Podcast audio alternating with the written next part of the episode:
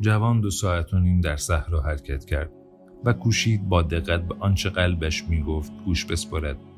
این قلبش بود که مکان دقیق نهانگاه گنج را به او آشکار می‌کرد. کیمیاگر گفته بود هر جا گنجت باشد قلبت نیز همانجا خواهد بود. اما قلبش درباره چیزهای دیگری سخن می‌گفت.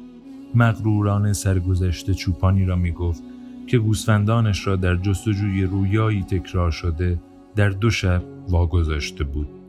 از افسانه شخصی می گفت و از انسانهای بسیاری که این کار را به انجام رسانده بودند اما به جستجوی سرزمین های دور و زنان زیبا برخواسته بودند که رویارویی انسانهای زمان خود با داوری ها و پیش داوری هاشان ایستاده بودند. در تمام طول آن سفر قلبش از اکتشافات از کتاب ها و دگرگونی های عظیم سخن می گفت هنگامی که شروع به بالا رفتن از یک تپه کرد و تنها در آن لحظه قلبش در گوش او زمزمه کرد به مکانی توجه کن که در آن خواهی گریست چون من اینجایم و گنج تو اینجاست. و جوان آهسته صعود از تپه را آغاز کرد. آسمان سرشار از ستارگان بار دیگر ماه در بعد را به نمایش گذاشته بود. یک ماه تمام در میان صحرا حرکت کرده بودند. ماه تپه را نیز روشن کرده بود.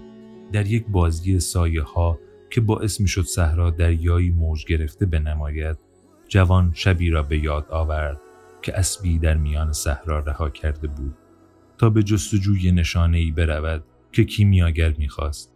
سرانجام نور ماه سکوت صحرا و مسیر سفر مردان در جستجوی گنج را روشن کرده بود. هنگامی که پس از چند دقیقه به بالای تپه رسید، قلبش از جا کنده شد. غرق در نور ماه بدر و سپیدی صحرا، عظمت و وقار اهرام مصر سر برافراشته بود. جوان به زانو افتاد و گریست. خدا را سپاس می گفت. به خاطر آنکه افسانه شخصی خود را باور کرد و روزی با یک پادشاه، یک تاجر، یک انگلیسی و یک کیمیاگر ملاقات کرده بود. فراتر از همه به خاطر ملاقات با یک دختر صحرا که باعث شده بود بفهمد عشق هرگز انسانها را از افسانه شخصیشان جدا نمی کند. صده بیشمار اهرام مصر از آن بالا به جوان می نگریستند. اگر می‌خواست اینک می‌توانست به باه بازگردد از فاطمه خواستگاری کند و همچون چوپان ساده گوسفندها بزید. چون کیمیاگر در صحرا میزیست هر چند زبان جهانی را می‌دانست هر چند می‌توانست سرب را به طلا تبدیل کند نیازی نبود تا دانش و هنر خود را بر کسی آشکار کند. هنگامی که در مسیر افسانه شخصی خود گام برمی داشت هر آنچه را که لازم بود آموخته بود. و هر آنچه را که رویای زیستنش را داشت زیسته بود اما به گنجش رسیده بود و یک کار تنها هنگامی به پایان می رسد که به هدف دست یافته باشید آنجا بر فراز آن تپه جوان گریسته بود به زمین نگریست و دید در آنجا که اشکهایش روی زمین ریخته یک سوسک طلایی حرکت می کند. در طول زمانی که در صحرا گذرانده بود آموخته بود که در مصر سوسک های طلایی یک نماد ایزدی هستند. این همان نشانی دیگری بود و جوان آغاز به کندن کرد. سپس به یاد بلور فروش افتاد. هرگز نمی توانست هرمی در باغچه خانهش بسازد. حتی اگر تمام زندگیش سنگ ها را بر روی هم می باشد. تمام شب آنجا را کند. بی آنکه چیزی بیابد.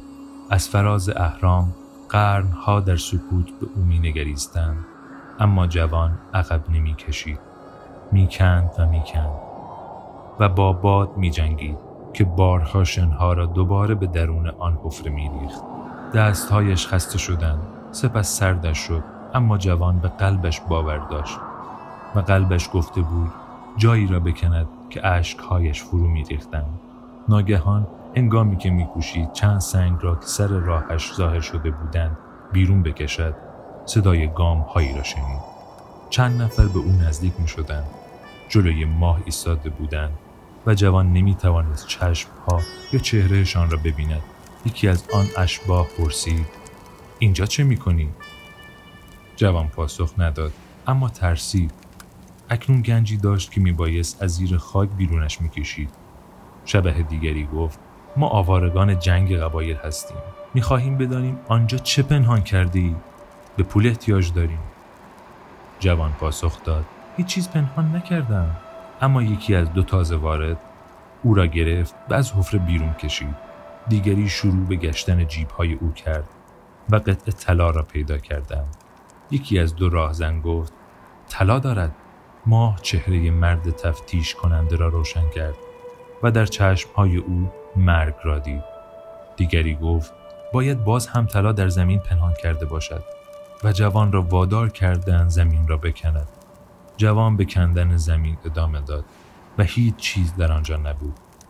سپس شروع به زدن او کردند. آنقدر او را زدند تا نخستین پرتوهای خورشید در آسمان ظاهر شد. ردایش پاره پاره شده بود و احساس می کرد مرگ نزدیک است.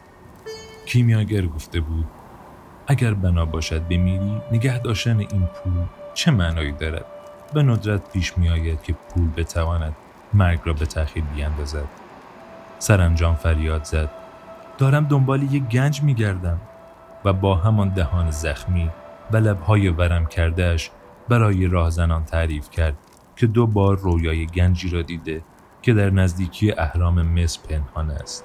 کسی که رئیس دیگران به نظر می رسید مدت درازی ساکت ماند. سپس به دیگری گفت می توانیم رهایش کنیم. دیگر چیزی ندارد. باید این طلا را دزدیده باشد. جوان دمر روی زمین افتاد. دو چشم چشم های او را می جستند. رئیس راهزنان بود. اما جوان به اهرام می نگریست. رئیس به دیگران گفت دیگر برویم. سپس به طرف جوان برگشت و گفت نمی میری. زنده میمانی و می آموزی که آدم نمی تواند اینقدر احمق باشد. اینجا همین جایی که تو هستی من هم نزدیک دو سال پیش رویایی را دو بار دیدم. خواب دیدم که باید به دشت های اسپانیا بروم. کلیسای ویرانی را بجویم که چوپان ها عادت دارند با هاشان در آنجا بخوابند. کلیسایی که انجیر مصری در انبار اشیای متبرکش دارد. و آنجا اگر ریشه این انجیر مصری را بکنم گنج نهانی را مییابم. اما من آنقدر احمق نیستم که صحرا را طی کنم فقط به خاطر آنکه رویایی را دو بار دیدم و سپس رفت. جوان به زحمت از جا برخاست و بار دیگر به اهرام نگریست.